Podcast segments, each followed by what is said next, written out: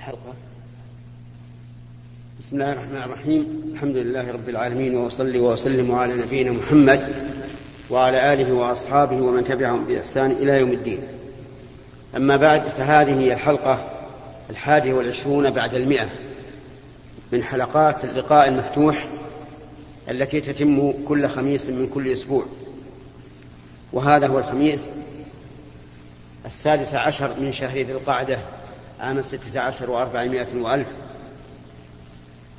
وبما أن هذه هذا اللقاء هو اللقاء الأخير قبل الحج فإننا نتكلم عن الحج عن صفته أولا ثم عن شروط وجوبه ثم عن محظوراته ثم عن واجباته وأركانه.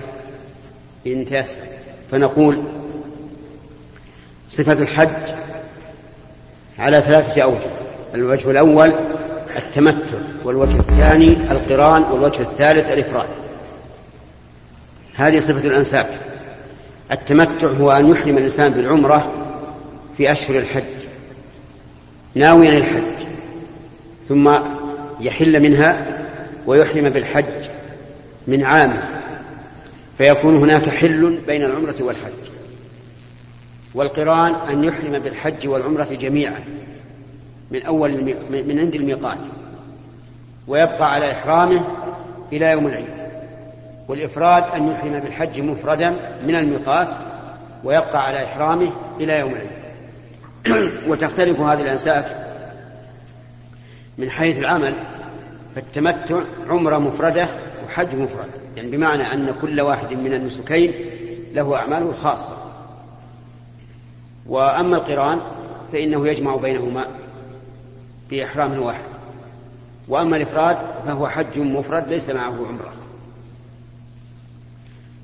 وهذه الأسلاك الثلاثة يجب الهدي فيها في التمتع. افتح الباب.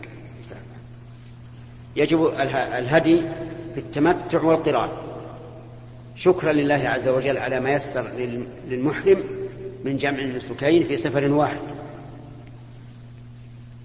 أما صفة أداء النسك فإذا وصل إلى الميقات والمواقيت معروفة محددة من قبل النبي عليه الصلاة والسلام لا مجال للاجتهاد فيها. إذا وصل فإنه يحرم من الميقات فيغتسل ويلبس ثياب الإحرام وهي للرجل إزار ورداء وأما المرأة فتلبس ما شاءت إلا أنها لا تتبرج بزينة ولا تلبس القفازين ولا النقاب. ويقول إذا كان متمتعا لبيك عمرة. وإن كان قارنا قال لبيك عمرة وحجا وإن كان مفردا قال لبيك حجا. ويلبي بتلبية النبي صلى الله عليه وسلم. لبيك اللهم لبيك لبيك لا شريك لك لبيك إن الحمد والنعمة لك والملك لا شريك لك. يرفع بها صوته إن كان رجلا.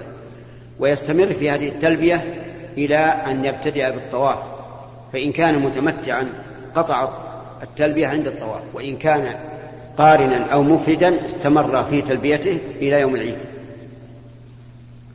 فإذا وصل البيت بدأ بالحجر فاستلمه وقبله إن تيسر له وإلا استلمه وقبل يده وإن لم يتيسر أشار إليه بدون أن يقبل يده ويقول في ابتداء الطواف بسم الله والله أكبر اللهم إيمانا بك وتصديقا بكتابك ووفاء بعهدك واتباعا لسنة نبيك محمد صلى الله عليه وسلم.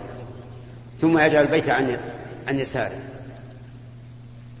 ويطبع في في ردائه. يطبع بردائه بمعنى أن يجعل وسط الرداء تحت الإبط الأيمن وطرفيه على الكتف الأيسر في جميع الطواف. ويرمل في الأشواط الثلاثة الأولى. والرمل هو إسراع المشي مع مقاربة الخطاء ويمشي في بقية الطواف أربعة أشواط. وإذا وصل الركن الإمامي استلمه بيده بدون تقبيل ولا تكبير.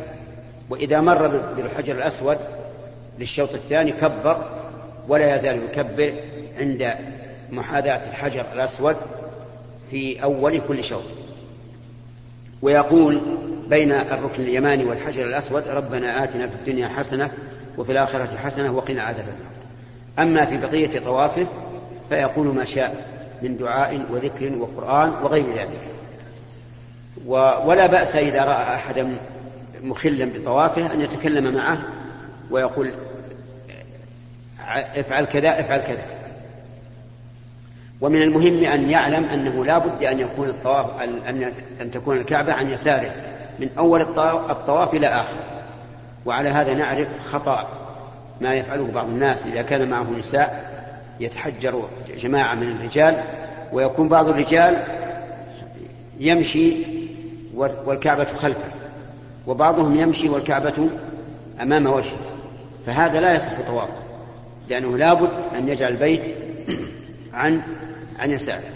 فإذا أتم سبعة أشواط تقدم إلى مقام إبراهيم فقرأ واتخذوا من مقام إبراهيم مصلى وصلى خلفه ركعتين خفيفتين يقرأ في الأولى بعد الفاتحة قل يا أيها الكافرون وفي الثانية قل هو الله أحد. ثم إن تيسر له رجع إلى الركن فاستلمه. فإن لم يتيسر انصرف من الركعتين إلى المسعى فإذا دنا من الصفاء قرأ إن الصفا والمروة من شعائر الله. يقرأها أول مرة يقبل عليها فقط. لا إذا صعد ولا إذا أقبل عليها مرة أخرى. وإنما تقرأ إذا قارب إذا قرب منها في أول مرة. فيرفع على الصفا ويتجه إلى القبلة ويرفع يديه كما يرفعهما في الدعاء ويحمد الله ويكبر ويهلل. ويقول لا إله إلا الله وحده لا شريك له له الملك وله الحمد وهو على كل شيء قدير. لا إله إلا الله وحده أنجز وعده ونصر عبده وهزم الأحزاب وحده. ثم يدعو بما شاء. ثم يعيد الذكر مرة ثانية. ثم يدعو بما شاء. ثم يعيد الذكر مرة ثالثة. ثم ينزل متجها إلى المروة. ماشيا فإذا وصل إلى العلم الأول العمود الأخضر وفوقه الآن لمبات خضراء إذا وصل إليه سعى بمعنى ركض ركضا شديدا بقدر ما يستطيع. ومن المعلوم أنه في حال الازدحام لا يستطيع ذلك نظرا للازدحام لأنه لو فعل هذا لآذى الناس وتأذى هو أيضا. فليمشي على ما, هو على ما يتيسر له. حتى إذا وصل المروة صعد عليها وفعل ما يفعله على الصفا. وليعلم أن الحد الواجب في السعي هو منتهى آه، الممرات التي جعلت للعربيات بمعنى ليس بلازم أن يصعد إلى آه، الجبل فلو وقف عند منتهى هذه الأسياب التي جعلت العربيات فقد أتم السعي. لأن هذه الأسياب موضوعة على أن الذي يركب العربية يكون قد أدى ما وجب عليه. ثم إذا أتم سبعة أشواط من الصفا إلى المروة شوط ومن المروة إلى الصفا شوط آخر انتهى السعي فيحلق فيقصر إذا كان متمتع. ثم يحل إحلالا تاما يلبس الثياب ويتطيب ويأتي أهله إن كانوا معه. ثم إذا كان يوم الثامن من ذي الحجة أحرم بالحج. أما إذا كان قارنا أو متمتعا فإن أما إذا كان قارنا أو مفردا فإنه يبقى على إحرامه. ولكن ينبغي أن يعلم أن من أحرم قارنا أو مفردا ولم يكن معه هدي أن المطلوب أن يحل الإحرام ويجعلها عمرة لأن النبي صلى الله عليه وسلم أمر أصحابه بذلك ولأنه أيسر على الإنسان حيث يتمتع بما أحل الله له ما بين العمرة والحج. فإذا كان اليوم الثامن فإن كان مفردا أو قارنا فهو على إحرامه وإن كان متمتعا أحرم بالحج فاغتسل وتطيب ولبس الإحرام من مكانه الذي هو فيه. إن كان في مكة فمن مكة إن كان في منى فمن منى إن كان في عرفة فمن عرفة إن كان في أي مكان فإنه يحرم من مكانه. ثم يخرج إلى منى فيصلي بها الظهر يوم الثامن والعصر والمغرب والعشاء والفجر قصرا بلا جمع فإذا طلعت الشمس سار إلى عرفة. ونزل. ونزل بنمرة إن تيسر له وإلا استمر إلى عرفة ونزل فيها فإذا زالت الشمس أي دخل وقت الظهر صلى الظهر والعصر قصرا وجمعا كما فعل النبي صلى الله عليه وسلم. ثم تفرغ بعد ذلك للدعاء والذكر وقراءة القرآن وغير ذلك من الأشياء التي آه، تثير همته وتوجب له الخشوع والإنابة إلى الله تبارك وتعالى. ويلح في الدعاء ولا سيما في آخر في آخر النهار حتى تغرب الشمس ثم يسير بعد ذلك إلى مزدلفة. فإذا وصل إلى مزدلفة صلى بها المغرب والعشاء جمعا وقصرا ثم نام إلى أن يطلع الفجر. وفي هذه الليلة يصلي الوتر يجعله إما في آخر الليل إن كان يطمع أن يقوم يقوم في آخر الليل أو في أوله ثم إذا طلع الفجر صلى الفجر. وقبلها الراتبة. ثم بقي في مزدلفة يدعو الله تعالى ويذكره ويهلل ويسبح إلى أن يسفر جدا ثم يدفع من مزدلفة قاصدا منى فإذا وصل إلى منى بدأ أول ما يبدأ برمي جمرة العقبة وهي آخر الجمرات مما يلي مكة. بدأ بها افتح الباب جزاك الله خيرا بدأ بها ورماها بسبع حصيات يكبر مع كل حصاة يقول الله أكبر بدون أن يقول بسم الله. يقول الله أكبر فقط لأن السنة جاءت بذلك ثم ينحر هديه إن كان متمتعا أو قارنا أو كان مفردا وأحب أن يتطوع فإنه ينحر الهدي ثم بعد ذلك يحلق رأسه ويلبس ثيابه ويحل التحلل الأول. ثم ينزل إلى مكة ويطوف طواف الإفاضة ويسعى بعده إن كان متمتعا. أما إن كان مفردا أو قارنا فإن كان قد سعى بعد طواف القدوم كفاه السعي الأول. وإن كان لم يسعى سعى بعد طواف الإفاضة. ثم يرجع إلى منى ليبيت بها ليلتين أو ثلاث ليال إن تأخر. وبعد الزوال أي بعد دخول وقت صلاة الظهر يرمي الجمرات الثلاث. الأولى وهي أبعدهن عن مكة يرميها بسبع حصيات يكبر مع كل حصاة ثم يتقدم عن الزحام وعن إصابة الحصى ويقف مستقبل القبلة رافعا يديه يدعو الله تعالى دعاء طويلا. ثم يذهب إلى الجمرة الوسطى ويرميها كما فعل في الجمرة آه، كما فعل في الجمرة آه، الأولى ويدعو بعدها. ثم يرمي جمرة العقبة ولا يقف بعدها بل ينصرف إلى منزله في منى. فإذا رمى الجمرات يوم الثاني عشر فإن شاء تقدم وإن شاء تأخر. إن تأخر إن تقدم فلا بد أن يخرج قبل أن تغرب الشمس. وإن تأخر بقي إلى اليوم الثالث عشر وفعل في اليوم الثالث عشر كما فعل في اليوم الحادي عشر والثاني عشر. فإذا أراد أن يسافر إلى أهله من, من مكة فإنه يطوف طواف الوداع وهو واجب على كل حاج أو معتمر إلا المرأة الحائض فإنها لا لا يلزمها الطواف. لقول ابن عباس رضي الله عنهما أمر الناس أن يكون آخر عهدهم بالبيت إلا أنه خفف عن الحائض. هذه صفة الحج على سبيل الإجمال ولم نتعرض للتفصيل لئلا يطول بنا الوقت. لكن نأخذ هنا أسئلة آه، لننظر الجواب عليها. افتح الباب عشان ولا ولع البرادات.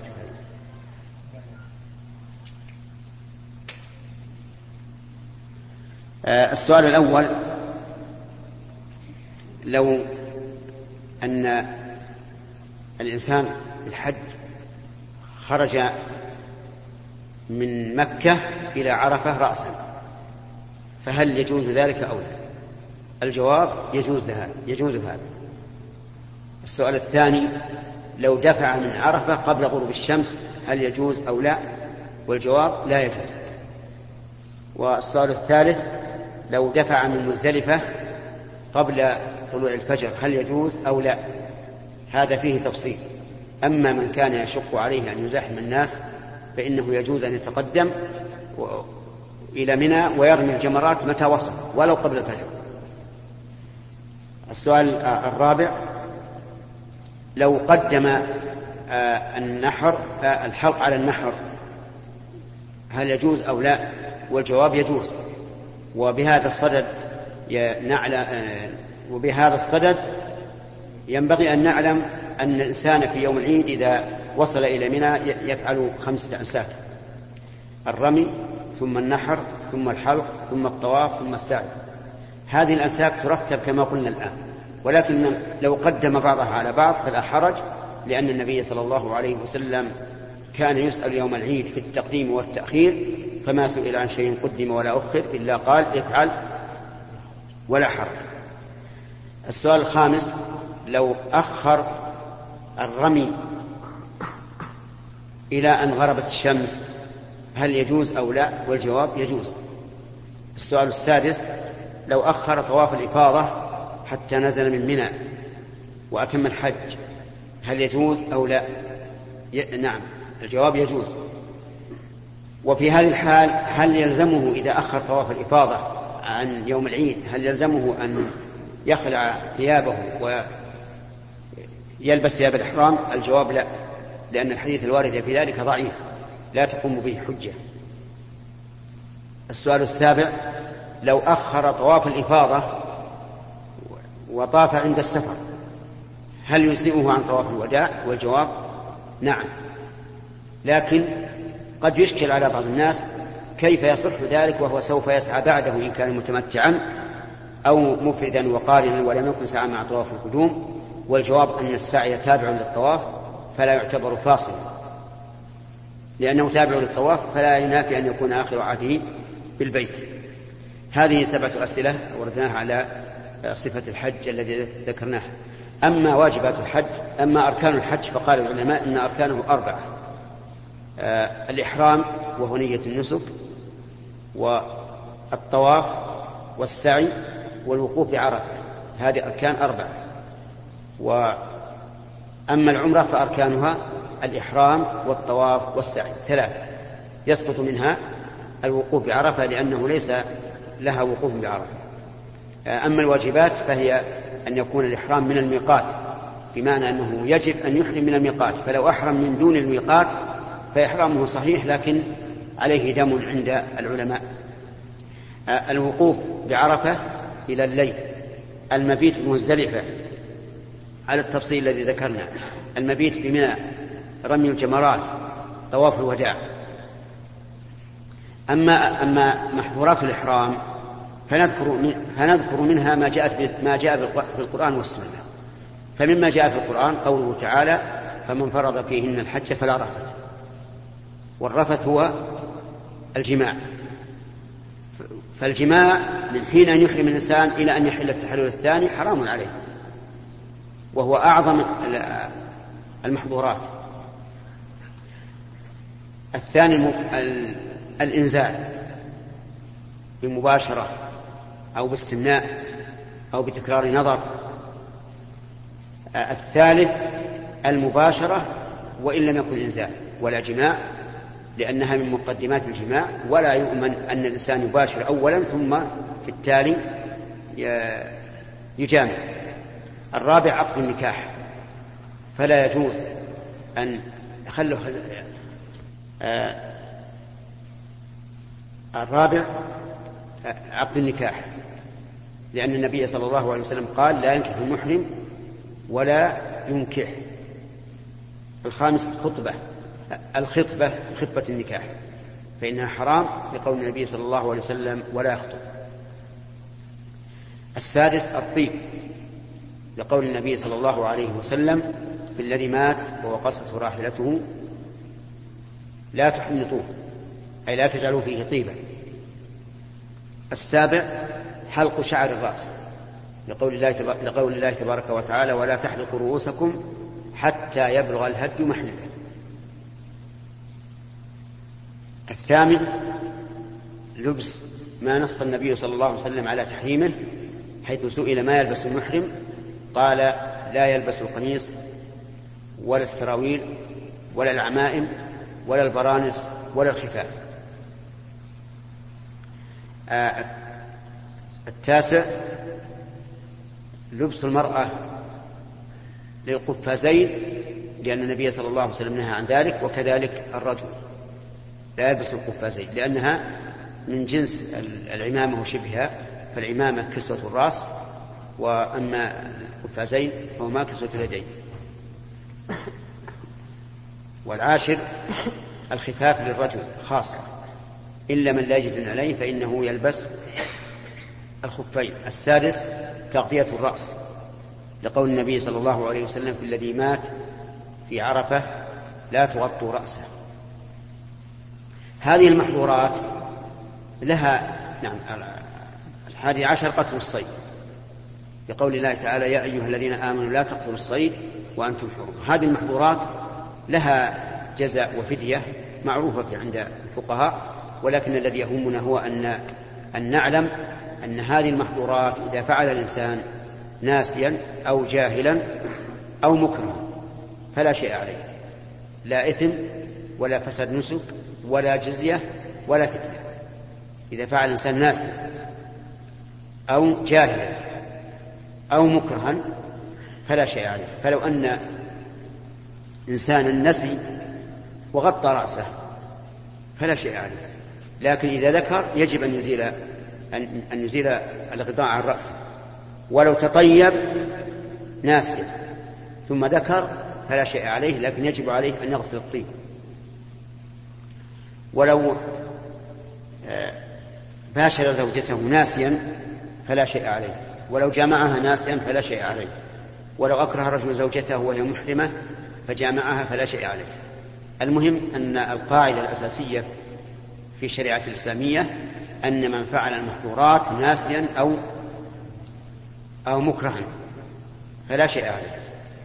الدليل قوله تعالى ربنا لا تؤاخذنا إن نسينا أو أخطأنا فقال الله تعالى قد فعلت. وقال تعالى وليس عليكم جناح فيما أخطأتم به ولكن ما تعمدت قلوبكم. وقال تعالى من كفر بالله من بعد إيمانه إلا من أكره وقلبه مطمئن بالإيمان ولكن من شرح بالكفر صدرا فعليهم غضب من الله ولهم عذاب عظيم. وإذا كان الإكراه على الكفر وهو أعظم الذنوب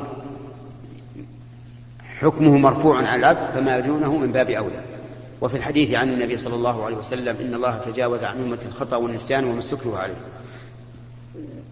هذه لمحة موجزة عن الحج وواجباته وأركانه ومحظوراته. ومن أراد التوسع في ذلك فالحمد لله الكتب موجودة والمناسك الصغيرة موجودة فليرجع إليها ونقتصر على هذا القدر لنتفرغ للأسئلة. فنبدأ بالأيمن. بسم الله. إيش؟ اي نعم نعم. بسم الله الشيخ حفظكم الله. جاء في حديث عبد القيس النهي عن أربع ذكر منها المزفت. خلنا بعدين. هذه ما لها ما لها ودنا ما يتعلق بالحج. الأسئلة اليوم فيما يتعلق بالحج فقط. طيب خير الشيء لا الوافدين قد لا خلاص الطلبة هذا من الطلبة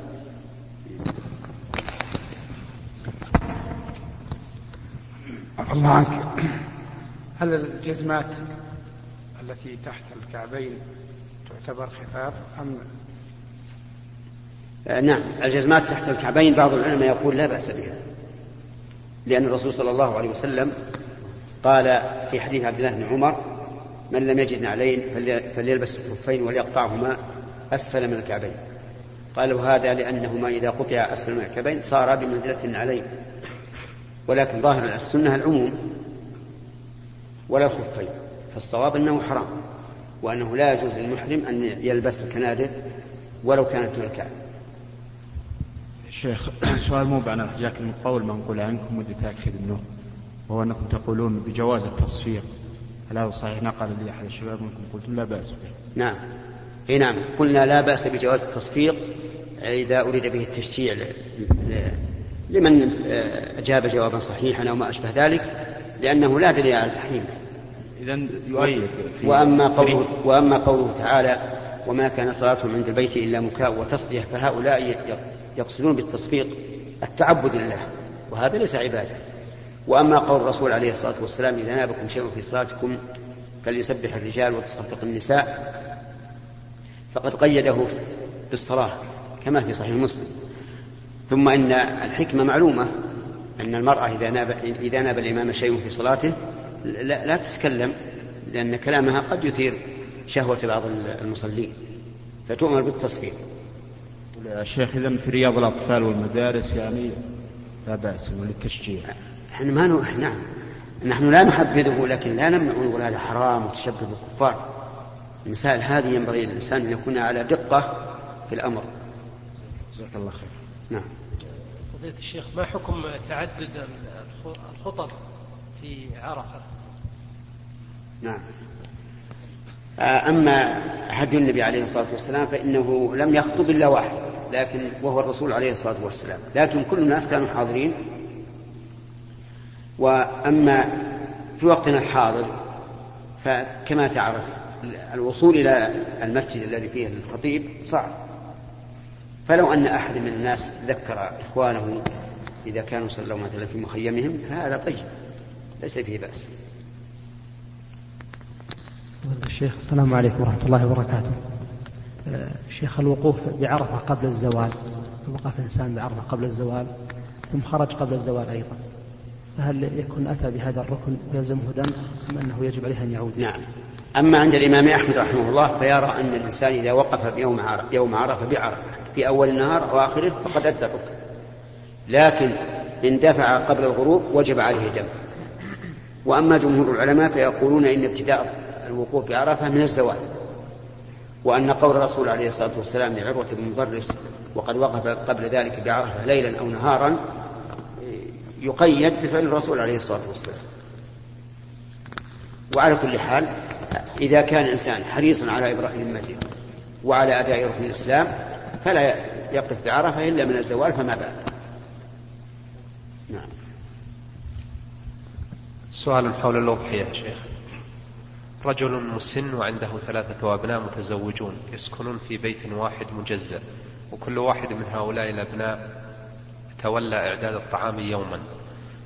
إذ أن كل منهم له مطبخ مستقل والسؤال هل يستحب لهؤلاء أضاحي أو أضحية واحدة؟ وإذا كانت واحدة هل يشتركون في قيمة الأضحية أو تكون من مال أحدهم؟ الذي أرى أن على كل بيت أضحية لأن كل بيت مستقل. نعم. شيخنا الوالد حفظكم الله تعالى وبارك الله في علمكم ووقتكم.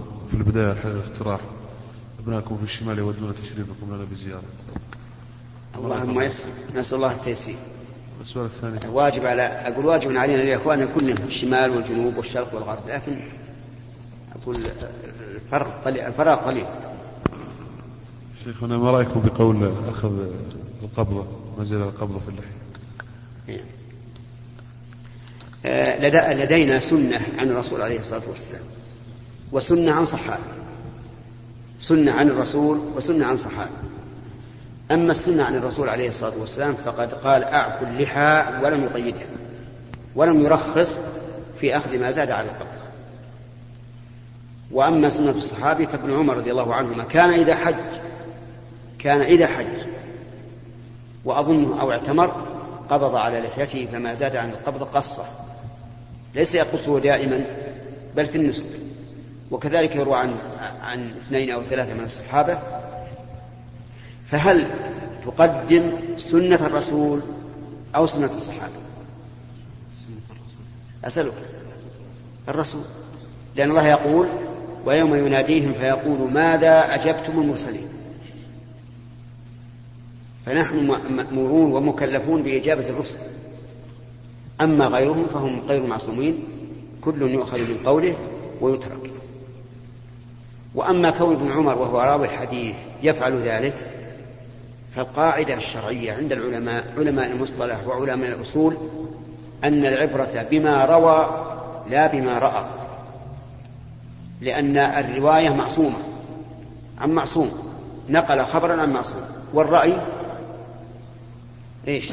غير معصوم الرأي غير معصوم ولهذا وهذه القاعدة من أنفع القواعد وقد ذكر ابن القيم رحمه الله في في إعلام الموقعين ذكر أظن أكثر من عشرين مسألة خالف فيها الراوي ما, ما, آه، ما روى وأخذ العلماء بما روى لا بما رأى.